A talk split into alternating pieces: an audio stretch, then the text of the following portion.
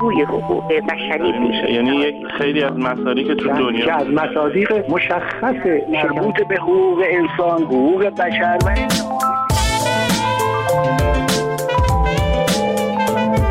دریچه. جانباختن بکتاش آپتین شاعر و فیلمساز و عضو زندانی کانون نویسندگان ایران در بیمارستان و دیگر اخبار حقوق بشری در مجله دریچه این هفته. سلام روزبه بلهری هستم که همراه با شما مروری بر اخبار حقوق بشری هفته گذشته خواهم داشت.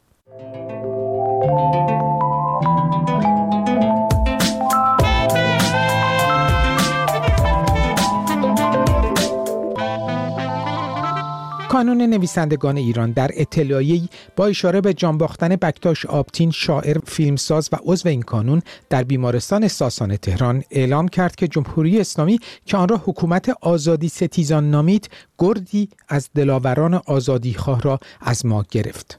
پایان نقل قول. آقای آپتین در پی آنکه برای دومین بار به کرونا مبتلا شد و همچنین تعلل ده روزه مقامهای زندان اوین در اعزامش به بیمارستان برای مداوای او از روز 11 دی در کمای مصنوعی به سر می برد تا بلکه اقدامات درمانی پزشکان برای نجات جانش موثر واقع شود. پیش از این کانون نویسندگان ایران روز پنجشنبه گفته بود که بهبودی در وضعیت بکتاش آپتین حاصل نشده و عفونت ریه باعث شده است که وضعیت سلامتیش وخیمتر شود. کانون نویسندگان ایران در بیانیه روز شنبه خود نوشت بکتاش آپتین عضو پایدار و برجسته این نهاد که جان شیرین خود را فدای آزادی کرد از میان ما رفت. پایان نقل قول فرج سرکوهی روزنامه‌نگار و نویسنده ساکن آلمان این قتل عمد هست یعنی خب ما می‌دونیم بر اساس همه موازین بین المللی محافظت از جان زندانی و سلامت او با, با زندانبانان هست. در همین مورد اینا ده روز تعلل کردن برای که او رو به بیمارستان بفرستن. در زندان نگه داشتن. مبتلا به کرونا بود. ریش تحت فشار بود. اکسیژن خونش کم شده بود. ولی اینها اینو نفرستادن به بیمارستان. بعدم مدتی بازی به صلاح عمدن کاغذ بازی کردن و زمانی اونو فرستادن به بیمارستان که دیگه کار از کار گذشته بود. و مجبور شدن اونو به کمای مصنوعی ببرن. یعنی آخرین مرحله این بیماری وحشتناک. میآیند بله. نویسندگانی رو. مثلا به دلیل اینکه مثل آی بکتاش یا به دلیل اینکه مثلا در در مراسم شاملو شرکت کردن یا می‌خواستن یک کتابی منتشر بکنن درباره در این شرایط اوج کرونا به زندان میاندازند. خب این نشون میده که در واقع اینا دارن از کرونا هم برای کشتن نویسندگان و خفه کردن مخالفین خودشون بهره می‌گیرن اینا در واقع همون سیاستی است که همیشه داشتن. می‌کشیم تا دیگران بترسند. می‌کشیم تا فضای روب و وحشت ایجاد کنیم. می‌کشیم تا صدای کسی در نیاد. می‌کشیم تا به حکومت خودمون ادامه بدیم.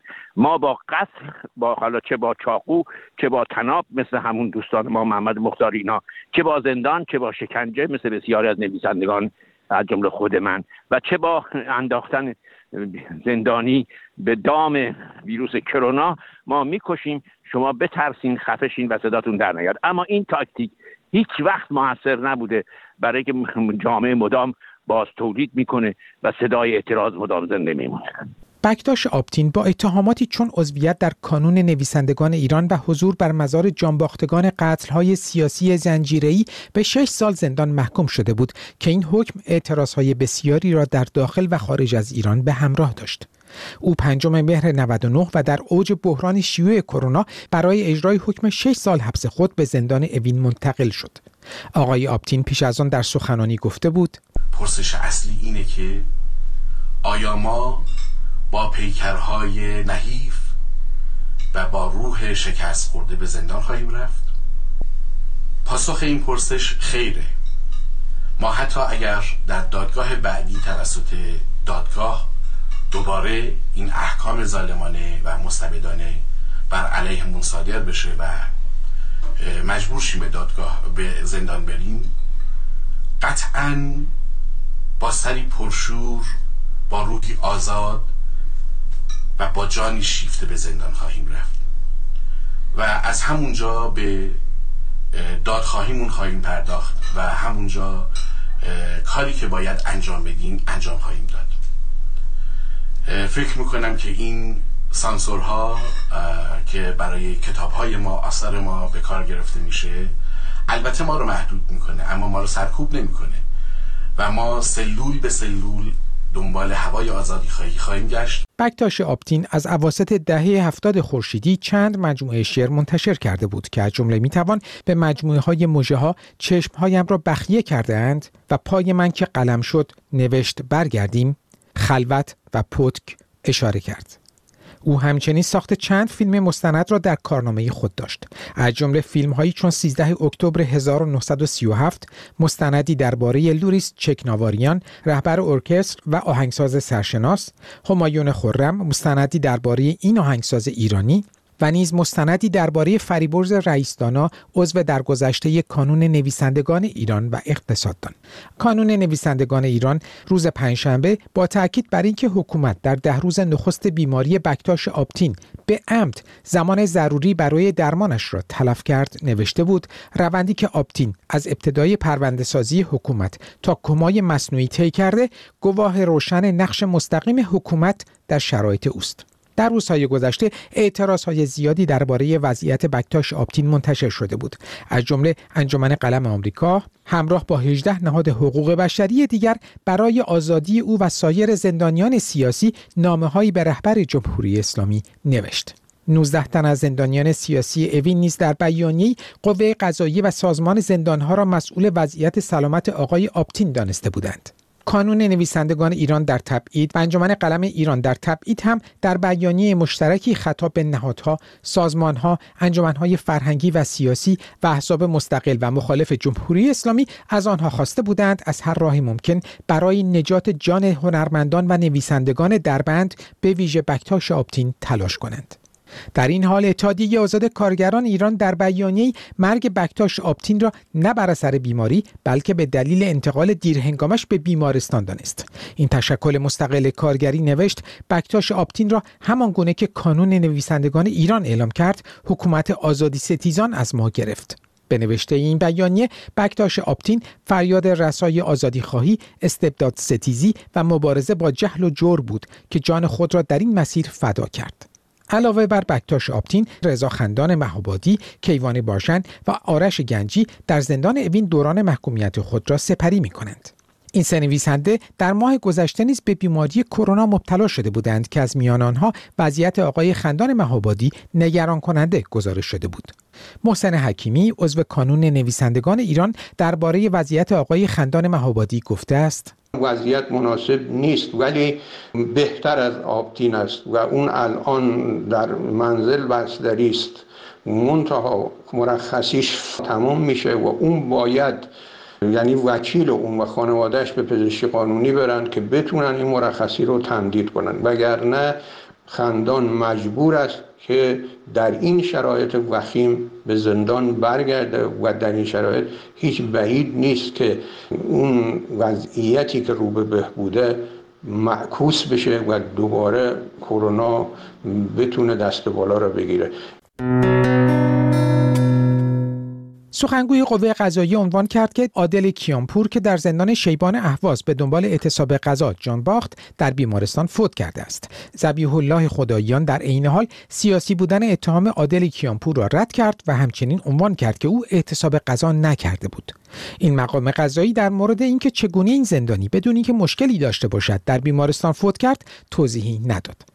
پیش از این سازمان حقوق بشر اهواز از سیاسی بودن حکم عادل کیانپور و جان باختنش در زندان شیبان اهواز پس از گذشت یک هفته از اعتصاب غذا خبر داده بود. بر اساس این گزارش آقای کیانپور از چهارم دی ماه امسال در اعتراض به محرومیت از حق دادرسی عادلانه و بدون رسیدگی پزشکی اعتصاب قضا کرده بود که در پی وخامت حالش روز 11 دی در زندان جان باخت. این زندانی سیاسی به های تبلیغ علیه نظام تبلیغ به سود گروه های مخالف و تشویش اسهان عمومی به قصد برهم زدن امنیت ملی به تحمل سه سال حبس تعزیری محکوم شده بود. در این حال آرش صادقی زندانی سیاسی سابق در توییتی از اعتصاب قضای ابراهیم صدیق همدانی و سالار صدیق همدانی در زندان ارومیه، افشار محب در زندان اردبیل و بنجامین بریر در زندان وکیل آباد مشهد خبر داد و نوشت باید پیش از آنکه آنها سرنوشتی مشابه عادل کیانپور داشته باشند صدایشان باشیم. شماری از وکلای دادگستری زندانیان سیاسی پیشین و کنونی و خانواده های زندانیان سیاسی در نامه‌ای به ابراهیم رئیسی رئیس جمهور و رئیس شورای عالی امنیت ملی و غلام حسین محسنی ایجایی رئیس قوه قضاییه خواستار لغو مصوبه شورای عالی امنیت ملی در ارتباط با زندانیان سیاسی شدند. احمد رضا حائری زندانی سیاسی سابق و اعضای امضا کنندگان نامه می‌گوید هر کسی که تجربه یک بار مواجهه با نهادهای امنیتی در زندان ها رو داشته باشه به خوبی درک می‌کنه محتوای این نامه و این خواسته و مطالبه ای که درش مطرح شده.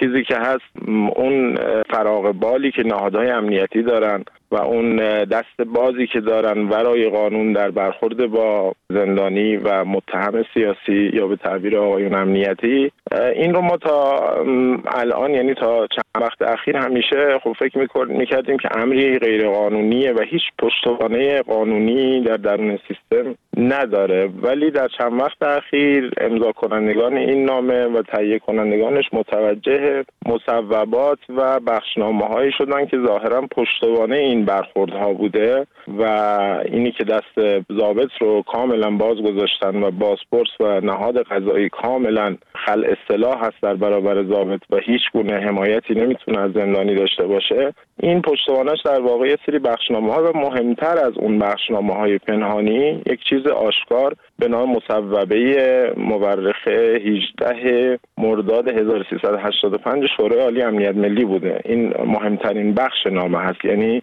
15 سال پیش شورای عالی امنیت ملی مصوبه ای رو گذرونده. برخلاف شرح وظایفی که در قانون اساسی براش تشریح شده که کاملا مشخصا و به سراحت مقامات قضایی بازپرس و دادیار رو هیچکاره کرده در برابر در, در سیستم قضایی و همه امورات مربوط به زندانی سیاسی و متهم سیاسی رو به ضابط ضابط امنیتی حالا وزارت اطلاعات یا اطلاعات سپاه سپرده. و مشخصا انگیزه من برای امضای این نامه ابطال این مصوبه و حالا اون بخشنامه هایی که ما ازشون اطلاع نداریم. امضا کنندگان نامه با اشاره به مراجعه های خانواده ها و وکلای زندانیان سیاسی به قوه قضاییه برای پیگیری وضعیت زندانیان افزودند که مقام های دادستانی و دادیاران استفاده از تحصیلات قانونی پابند و دستبند الکترونیکی استفاده از حق آزادی مشروط و اعطای مرخصی به زندانیان سیاسی را با استناد به مصوبه شورای عالی امنیت ملی به موافقت ضابطان قضایی پرونده مانند وزارت اطلاعات و سازمان اطلاعات سپاهی پاسداران مشروط کردند. در این نامه از ابراهیم رئیسی و غلام حسین محسنی ایجهی خواسته شد که با ابطال این مصوبه و همچنین ابطال بخشنامه های پنهانی مشابه پس از سالها اصل استقلال قضایی را در مجموعه قضایی ایران برای دستیابی به عدالت و احترام به حقوق انسانی و برابر برای همه زندانیان سیاسی و غیر سیاسی به اجرا درآورد.